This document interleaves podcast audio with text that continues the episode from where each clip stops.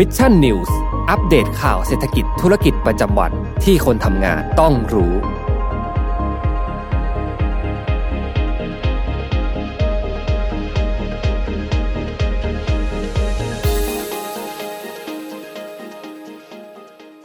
สวัสดีครับยินดีต้อนรับเข้าสู่รายการ Mission News Live นะครับ ประจำวันศุกร์ที่ 26 พฤศจิกายน 2564 นะครับ อยู่กับผมแจ็คทิตาติอีกเช่นเคยนะฮะ วันนี้วันศุกร์เราเข้ามาอ่านข่าวกันที่สตูดิโอกันสักหน่อยนะฮะ ประจำสัปดาห์นี้นะครับ แล้วก็ที่สำคัญเนี่ย ในช่วงสิ้นเดือนแบบนี้นะครับ แล้วก็วันศุกร์ด้วยนะ สุดสัปดาห์นี้นะครับ ผมก็ขออวยพรให้ทุกท่าน happy weekend นะครับ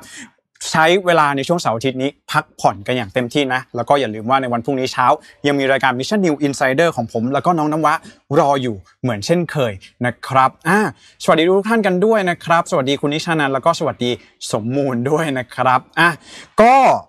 ในในวันนี้นะครับอย่างที่ผมได้เรียน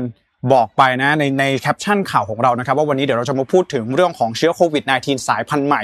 ที่ผมต้องบอกเลยนะ ว่าหลังจากที่ผมได้ทำการค้นคว้าข้อมูลต่างๆ นานาออกมาสักระยะหนึ่งเนี่ยต้องบอกว่าสายพันธุ์นี้เป็นสายพันธุ์ที่น่ากังวลอย่างมากและเราเองจะต้องจับตาดูกันอย่างใกล้ชิดเลยทีเดียวถึงแม้ว่า ในตอนนี้ ข้อมูลจะยังออกมาไม่มากนักนะฮะก่อนที่เราจะเข้าไปสู่ข่าวแรกเนี่ยนะยังไงขออนุญาตให้ดราฟขึ้น เรื่องของการประกาศผลรางวัลนะครับสำหรับผู้ที่ร่วมทำแบบสอบถามของรายการ Mission News Live นะครับวันนี้เรามีผู้โชคดี 2 ท่านด้วยกัน อันนี้ผมให้สมมูลเป็นคนสุ่มเลยนะฮะผมไม่ได้มีส่วนเกี่ยวข้องกับเรื่องของการเลือกผู้โชคดีแต่อย่างใดนะครับก็ขอประกาศ ผลรางวัลนะครับสองท่านด้วยกันก็คือคุณนิชานันนะครับแล้วก็คุณอมรเชษนั่นเองนะฮะเดี๋ยวสมมูลจะทำการแท็กในคอมเมนต์เอาไว้ให้นะฮะแล้วเดี๋ยวใครที่เป็นผู้โชคดีนะก็ติดต่อ กับทางทีมแอดมินได้เลยนะครับเดี๋ยวจะมีการติดต่อขอชื่อที่อยู่อะไรต่างๆนานาเพื่อส่งหนังสือ The Power of Input นะครับศิลปะของการเลือกรับรู้ให้ถึงบ้านเลยทีเดียวนะครับยังไงขอขอบพระคุณทุกๆท่านมากๆนะถ้ายังไม่ได้รางวัลไม่เป็นไรนะครับเดี๋ยวในรอบหน้าในช่วงเร็วๆนี้อาจจะมีกิจกรรมมาให้ทุกๆท่านได้ร่วมสนุกกันอีกเช่นเคยนะครับยังไงก็ต้องขอขอบพระคุณทุกๆท่านที่เข้ามาให้ข้อเสนอแนะแล้วก็ให้ feedback กับรายการ Mission News Live ด้วยนะครับผมแล้วก็ทีมงาน Mission to the Moon ทุกท่านเองก็ เดี๋ยวจะนำเอา feedback ทั้งหมดนี้แหละเอาไปปรับปรุงแล้วก็พัฒนารายการให้ดียิ่งยิ่งขึ้นไปอีกนะครับก็ขอขอบคุณทุกๆท่านที่ติดตามกันมานะจริงๆบอกอย่างนี้ไว้ก่อนนะรายการของเราใกล้จะครบ 1 ปีแล้วเออเร็วมากนะฮะก็ขอขอบคุณทุกท่านที่ร่วมเดินทางกันมาด้วยณที่นี้ด้วยนะครับ วันนี้วันศุกร์ นะครับพรุ่งนี้เราจะพักผ่อนกันแล้วอย่างที่ผมได้บอกไป แต่ยังมีข่าวสารที่เราต้องจับตาดูกันอย่างใกล้ชิดเลยทีเดียวนะครับไม่ว่าจะเป็นเรื่องของโลโก้เอ่ยนะจริงๆ เรื่องของโลโก้เนี่ยก็เป็นเรื่องราวที่เกิดเป็นกระแสดราม่าขึ้นมานั่นเองนะฮะวันนี้ไม่ได้จะมาอ่านข่าวแต่ว่าจะยกกรณีที่ใกล้เคียงกันเนี่ยมาเล่าให้ฟังนะครับสำหรับวันนี้นะก่อนที่จะเลยไปข่าวอื่นๆ มากไปกว่านี้นะครับขออนุญาตเข้าไปสู่ข่าวที่หนึ่งที่ผมคิดว่าเป็นเรื่องที่สำคัญอย่างมาก แล้วเราจะต้องจับตาดูกันอย่างใกล้ชิดก็คือในเรื่องของเชื้อโควิด -19 สายพันธุ์ใหม่ ที่ตอนนี้เนี่ยกำลังแพร่ระบาดอยู่ที่ประเทศแอฟริกาใต้หรือว่าเซาท์แอฟริกานั่นเองนะครับคือตอนนี้เนี่ยครับต้องบอกว่าสำนักข่าวต่างประเทศหลาย ๆสำนักเองนะครับไม่ว่าจะเป็น CNN Bloomberg Reuters เนี่ยประโคมข่าวนี้กันอย่างหนักมากนะฮะ โดยนักวิทยาศาสตร์และก็นักวิจัยในประเทศแอฟริกาใต้นะครับได้ค้นพบเชื้อโควิด -19 สายพันธุ์ใหม่ ที่มีความน่ากังวลเขาใช้คำว่า serious variant of concern นะคือเราได้ยินคำนี้เนี่ยนะครับเมื่อผู้เชี่ยวชาญออกมาพูดนะนี่ทำให้เราเห็นเห็นความชัดเห็นได้ชัดนะครับว่ามันมีความน่ากังวลเป็นอย่างมากนะครับมีรายละเอียดอะไรบ้าง มีข้อมูลอะไรบ้างตอนนี้ที่เรารู้นะครับ คือตอนนี้ต้องบอกก่อนว่าเชื้อโควิด -19 สายพันธุ์ใหม่นี้นะครับ มียังไม่มีชื่อเรียกเป็นตัวอักษร กรีกนะครับเหมือนสายพันธุ์เดลต้าสายพันธุ์อัลฟาสายพันธุ์เบต้าต่างๆ ตอนนี้ยังไม่มีนะครับ แต่ว่ามีชื่อทางวิทยาศาสตร์นะครับ มีรหัสชื่อว่า B.1.1529 ซึ่งในเบื้องต้นเนี่ยนะครับนักวิจัยแล้วก็ผู้ค้นพบเชื้อไวรัสโควิดสายพันธุ์นี้เนี่ยระบุว่าการกลายพันธุ์ครั้งนี้เนี่ยมีความแตกต่างจากการกลายพันธุ์ครั้งที่ผ่านๆมานะครับอย่างชัดเจนแล้วก็บูมเบิร์กนะครับสำนักข่าวบูมเบิร์กเองใช้คำว่า very clear different แสดงว่าการกลายพันธุ์ในครั้งนี้นะครับจะแตกต่างไปจากการกลายพันธุ์ไม่ว่าจะเป็นสายพันธุ์เดลต้าสายพันธุ์เดลต้าต่างๆ นานาที่โรคของที่โลกของเราเนี่ยเคยเจอมาก่อนหน้านี้นั่นเองนะครับ โดยรัฐมนตรีกระทรวงสาธารณสุขของแอฟริกาใต้นะครับคุณโจพาล่านะครับได้ระบุเพิ่มเติมว่าการกลายพันธุ์ในครั้งนี้ถือเป็นสายพันธุ์ที่น่ากังวลหรือว่าเป็น variant of concern สองส่วนแล้วนะฮะนักวิจัยจากแอฟริกาใต้ออกมาบอกแล้วว่าครั้งนี้เป็นการกลายพันธุ์ที่ไม่เหมือนเดิม ด้านทางการของแอฟริกาใต้เองก็บอกว่า variant of concern เลยนะครับ ถือว่าเป็นเชื้อที่มีความน่ากังวล โดยในปัจจุบันนี้เนี่ยนะครับพบผู้ติดเชื้อสายพันธุ์นี้แล้ว 100 กว่าเคสในประเทศแอฟริกาใต้ ในขณะเดียวกันเนี่ยทางด้านของ WHO เองเนี่ยในวันนี้ได้มีการเรียกประชุมด่วน เพื่อหารือเกี่ยวกับเชื้อไวรัสโควิดสายพันธุ์ใหม่สายพันธุ์นี้นะครับ โดยมีการคาดการณ์ว่าหลังจากการประชุมจะมีการกำหนดชื่อที่เป็นชื่อในภาษากรีกนะครับสายพันธุ์เดลต้า อัลฟาต่างๆนะเดี๋ยวน่าจะมีการกำหนดชื่อในภายหลัง และจะมีการประกาศเรื่องของระดับความน่ากังวลของเชื้อไวรัสตัวนี้นะครับ variant of concern variant of investigation นะครับอย่างที่เราบอกไปสายพันธุ์ที่ถูกจัดเป็น variant of concern เนี่ยคือสายพันธุ์ที่น่ากังวลอย่างมาก อย่างเช่นสายพันธุ์เดลต้าแล้วก็สายพันธุ์เบต้านั่นเองนะครับทีนี้เนี่ยนอกเหนือจากในแอฟริกาใต้แล้วนะครับในบอตสวานาเองเนี่ยซึ่งเป็นประเทศที่เป็นประเทศเพื่อนบ้านกับ แอฟริกาใต้เนี่ยนะครับยังมีรายงานอีกว่าเชื้อโควิดสายพันธุ์ใหม่ สายพันธุ์นี้เนี่ยนะครับติดเชื้อในกลุ่มผู้ที่รับวัคซีนครบแล้วทั้ง 2 โดสอีกด้วยนะครับในเบื้องต้นเนี่ยนะครับจากข้อมูลที่ถูกเปิดเปิดเผยโดยฟรังฟรังซัวบาลูนะครับซึ่งเป็นผู้อำนวยการสถาบันพันธุกรรมนะครับจาก UCL นะครับระบุว่าการกลายพันธุ์ครั้งนี้เนี่ยอาจจะเกิดจากการที่เชื้อโควิด -19 เนี่ยนะครับไป แพร่สู่ผู้ที่มีสภาวะภูมิคุ้มกันบกพร่อง หรือบางรายเนี่ยอาจจะเป็นผู้ติดเชื้อ HIV นั่นเองนะฮะเนื่องจากว่าผู้คนกลุ่มนี้เนี่ยพอมีภาวะภูมิคุ้มกันบกพร่องเนี่ยนะครับจึงทำให้เชื้อเนี่ยอยู่ในร่างกายได้นานกว่า และมีโอกาสมากกว่าคนทั่วไปที่เชื้อจะกลายพันธุ์ได้นั่นเองนะอันนี้อันนี้เป็นข้อมูลในเบื้องต้นนะครับระดับสำนักเองก็ได้มีการออกมาประกาศ แล้วก็ออกมาพูดถึงเหมือนกันว่าเชื้อที่มันกลายพันธุ์ในครั้งนี้เนี่ยจะมีสาเหตุมาจากการที่เชื้อโควิด -19 เนี่ยไปอยู่ในร่างกายของผู้ที่มีภาวะภูมิคุ้มกันบกพร่องหรือไม่นะครับ ต้องบอกก่อนว่าตอนนี้เนี่ยสถานการณ์ที่เราจะต้องโฟกัสไปเลยก็คือที่แอฟริกาใต้นะครับ คือตอนนี้แอฟริกาใต้เนี่ยกำลังเผชิญหน้าอยู่กับการแพร่ระบาดในระลอกที่4นะครับจำนวนผู้ติดเชื้อโควิด -19 เพิ่มสูงขึ้นเป็นอย่างมากนะครับ เมื่อวานนี้นะครับวันพฤหัสบดีที่ผ่านมาเนี่ยมีรายงานผู้ติดเชื้อรายใหม่ในรอบวันเนี่ย2,465 ราย เราเทียบกับบ้านเราอาจจะดูน้อยนะฮะแต่ถ้าหากว่าลองเทียบกับประชากรของประเทศเขาในเรทนี้เนี่ยหรือว่าในเรทของการแพร่ระบาดตามปกติแล้วเนี่ยเรทนี้อาจจะสุ่มสำหรับบ้านเขานะครับและจากการสุ่มตรวจตัวอย่างนะครับสุ่มตรวจก็คือว่าอาจจะไม่ได้ตรวจทั้ง 2,400 คน แต่จะมีการสุ่มตรวจตัวอย่างเนี่ยพบว่า 75%เป็นการติดเชื้อโควิด -19 สายพันธุ์ B.1.1.529 นะครับซึ่งเป็นสายพันธุ์ใหม่นี้นั่นเองนะครับ โดยในปัจจุบันนี้เนี่ยนะครับการแพร่ระบาดของเชื้อโควิดสายพันธุ์ใหม่นี้ที่เราบอกว่าเป็น variant of concern เนี่ยเพิ่งจะอยู่ในระยะเริ่มต้นหรือว่า early stage เท่านั้นนะครับ ยังมีความจำเป็นที่จะต้องทำการศึกษาและค้นคว้าเพื่อทำความเข้าใจเชื้อโควิด -19 สายพันธุ์ใหม่นี้อยู่นะครับคำเตือนจากผู้เชี่ยวชาญของแอฟริกาใต้คือระบุว่า ตอนนี้ยังเร็วไปที่เราจะตอบคำถามว่า เชื้อจะแพร่กระจายได้เร็วไหมนะครับ จะลดประสิทธิภาพของวัคซีนโควิด -19 หรือเปล่า ยังเร็วไปอยู่ที่จะมีข้อมูลทางวิชาการมายืนยัน แต่จากการศึกษาด้านของการกลายพันธุ์หรือว่า mutation เนี่ยพบว่า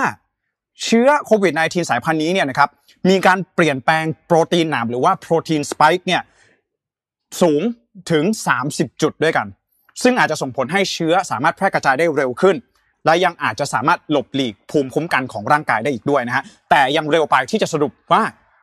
มันจะลดประสิทธิภาพของวัคซีนหรือเปล่านั่นเอง นะครับ ล่าสุดเนี่ยที่ฮ่องกงมีรายงานพบผู้ติดเชื้อโควิด -19 สายพันธุ์นี้แล้วนะครับ แต่ว่าเป็นผู้ที่เดินทางมาจากแอฟริกาใต้นั่นเอง เพราะฉะนั้นแล้วยังสามารถสืบหาร่องรอยของโรคได้อยู่นะครับ ขณะที่ที่สหราชอาณาจักรเองเนี่ยตอนนี้ได้มีการประกาศแบนการเดินทางจาก 6 ประเทศในทวีปแอฟริกาเป็นเรียบร้อยแล้วนะครับ แล้วก็ยังไม่ต้องห่วงนะฮะเพราะว่าตอนนี้แอฟริกาใต้ยังไม่อยู่ใน list ของประเทศที่สามารถเดินทางเอ่อยังไม่อยู่ใน list ของ ประเทศที่สามารถเดินทางเข้าไทยได้โดยไม่ต้องกักตัว เพราะฉะนั้นแล้วอาจจะยังวางใจได้อยู่ในระดับหนึ่งแต่ว่าในภาพรวมใหญ่ ๆนะครับหนึ่งเลยอย่างที่ผมบอกผู้เชี่ยวชาญออกมาบอกว่าเป็น r i v a t of concern นะครับทางการเซาท์แอฟริกาหรือว่าแอฟริกาใต้ก็ออกมาบอกว่าเราต้องจับตาดูการกลายพันธุ์ในครั้งนี้ ขณะที่ WHO เองยังมีการเรียกประชุมด่วนในเรื่องนี้อีกด้วยนะครับเพราะฉะนั้นแล้วเสาร์อาทิตย์นี้นะครับหรือว่าในช่วงเดือน ที่จะถึงนี้นะครับเราต้องจับตาดูเลยว่าการกลายพันธุ์ในครั้งนี้เนี่ยจะกลายเป็น variant of concern ตัวใหม่ของวิกฤตโควิด -19 หรือไม่นั่นเองนะฮะต้องจับตาดูกันอย่างใกล้ชิดนะครับสำหรับเรื่องของโควิด -19 นะครับก็หลักๆแล้วเนี่ยนะครับทางการเซาท์แอฟริกาใต้เองเนี่ยก็จะมีการออกมาบอกว่าต้อง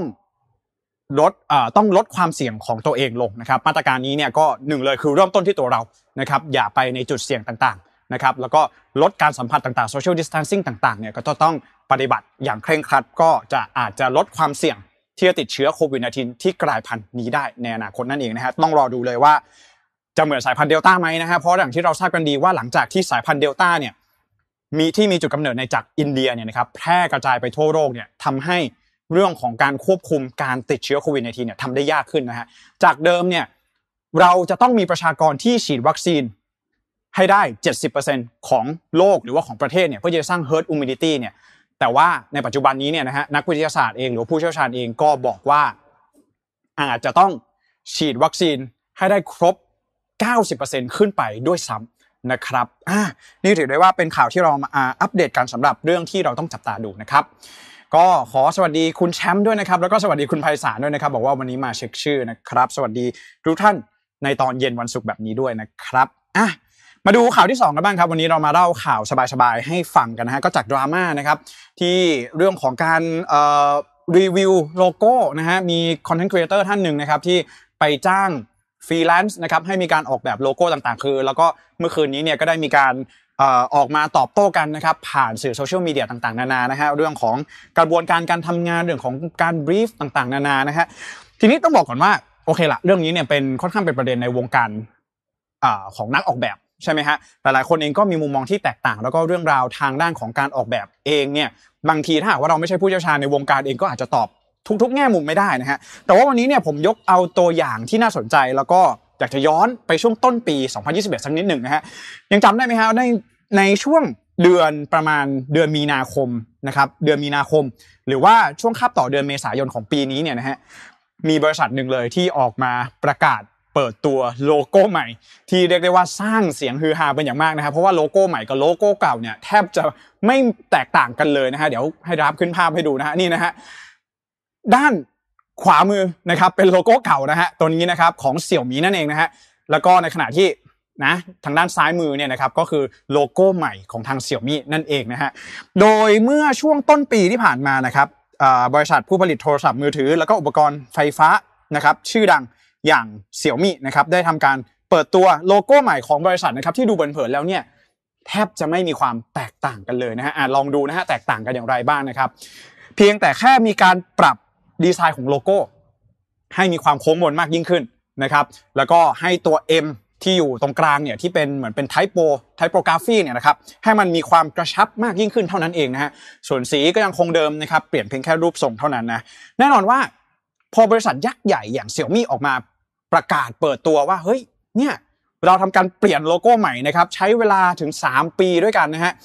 แล้วเสี่ยวมี่เองเนี่ยก็ยังลงทุนมากๆเลยโดยการไปจ้าง นักออกแบบชื่อดัง ชาวญี่ปุ่นอย่างเคนยะฮาระนะครับเคนยะฮาระเนี่ยเป็น art director ของ Muji นะครับเป็นดีไซเนอร์ชื่อดังจากญี่ปุ่นนะครับโดยเม็ดเงินที่ได้มีการเปิดเผยออกมาว่าเสี่ยวมี่เนี่ยจ้างเคนยะฮาระเนี่ย สูงถึง 3 0 0แสนเหรียญสหรัฐ หรือว่าถ้าคิดเป็นเงินไทยเนี่ยก็ราวๆ 10 ล้านบาทนั่นเอง ถือได้ว่าระยะเวลา 3 ปีกับเงินอีก 10 ล้านบาทนะครับผลสุดท้ายแล้วเนี่ยสิ่งที่ได้ออกมา คือโลโก้ใหม่ที่แทบจะไม่ได้มีความแตกต่างจากโลโก้เก่ามากนักนั่นเองนะฮะผู้คนทั่วไปเอง อาจจะบอกว่ามันแทบจะไม่ต่างกันเลยนะฮะแต่เดี๋ยวเรามาดูกันว่าจริง ๆ แล้วคุณ ว่าจริงๆแล้วเนี่ยทางเสี่ยวมี่นะครับโดยคุณเล่ยจุนเนี่ย CEO ของบริษัทเนี่ยเขากล่าวว่าอย่างไรบ้างนะฮะคือในวันเปิดตัวโทรศัพท์สมาร์ทโฟนรุ่นMi Mix Fold นะครับเป็นวันเดียวกันกับที่ทางเสี่ยวมี่เองเนี่ยได้มีการเปิดตัวโลโก้ใหม่นะครับซึ่งแน่นอนว่าคุณเล่ยจุนเองเนี่ยเขาก็ถามเลยนะฮะว่าผิดหวังไหมกับโลโก้ใหม่ที่ออกมาแล้วมันแทบจะเหมือนเดิมเลยนะฮะหลังจากที่ใช้ระยะเวลากว่า 3 ปี ทุ่มเงินไปกว่า 10 ล้านบาทนะครับโดยเขาบอกว่า เขาไม่ผิดหวังนะครับที่โลโก้ใหม่ของ Xiaomi เนี่ยจะมีความคล้ายคลึงกับโลโก้เก่าเป็นอย่างมากนะฮะอีกอย่างหนึ่งเนี่ยก็คือว่า Xiaomi นะครับไม่ได้เพียงแค่เปลี่ยนรูปทรงของโลโก้เพียงอย่างเดียวเท่านั้นนะฮะแต่จิตวิญญาณภายในของ Xiaomi ยังได้เปลี่ยนไปตามโลโก้อีกด้วยนะครับอีกทั้งโลโก้ใหม่นี้เนี่ยยังสื่อให้เห็นถึงการดำรงอยู่ของ Xiaomi ที่ในภาษาอังกฤษเขาใช้คำว่า alive นะครับการดำรงอยู่ของ Xiaomi ในโลกเทคโนโลยีปัจจุบันที่มีการแข่งขันกันอย่างดุเดือดนั่นเอง โดยโดย Xiaomi นะครับก็ได้มีการระบุว่ารูปทรงใหม่ของโลโก้เนี่ยถูกออกแบบมาเป็นอย่างดีนะครับจากการใช้หลักการทางคณิตศาสตร์นะครับแล้วก็ได้ทำการคัดสรรรูปแบบที่สมบูรณ์ที่สุดจากทั้งหมด 24 แบบ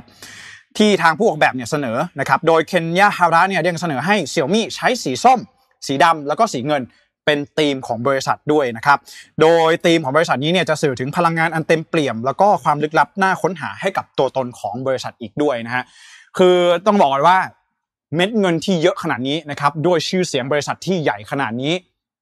เวลาอีก 3 ปีในการออกแบบโลโก้นะครับ มันอาจจะดูไม่ค่อย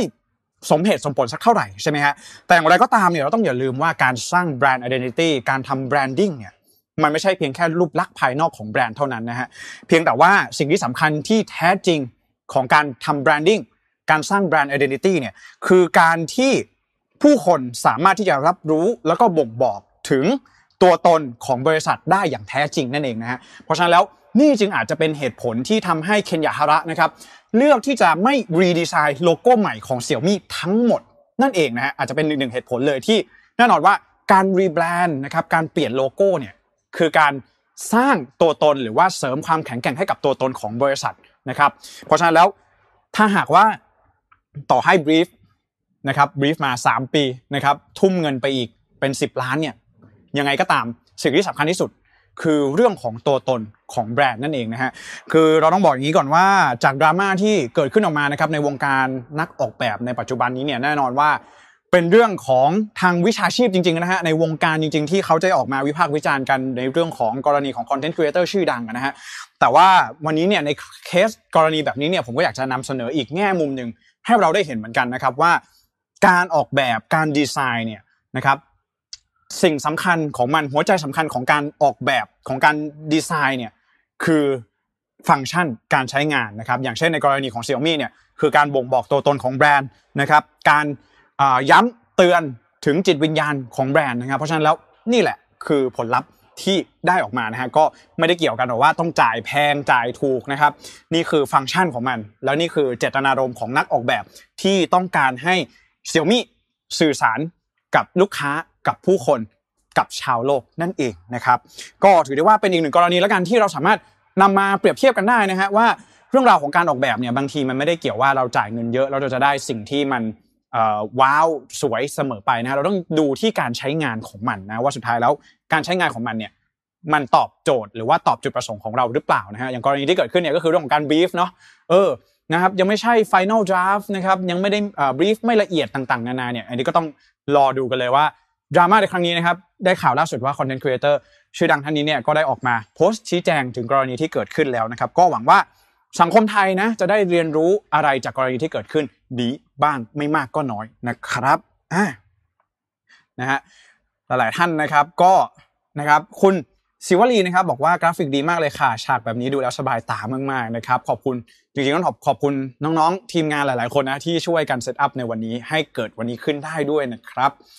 เมื่อสารบอกว่าชอบเวลามาอ่านข่าวในสตูนะครับแล้วก็คุณไปสารบอกว่าไม่มีหัวทางออกเลยแฮะมันต่างกันหรอนะครับเนี่ยสายตาของพวกเรานะฮะอาจจะมองว่ามันไม่ต่างกันสักเท่าไหร่แต่ว่าเท่าที่ผมดูข้อมูลมาเนี่ยเออเสี่ยมี่เขาใช้ความพยายามอย่างมากนะเคนยาฮาระเนี่ยเขา ออกแบบมาหลากหลายรูปแบบมากแล้วก็ใช้หลักการทางคณิตศาสตร์ที่แม่นยำมาก ๆด้วยนะครับ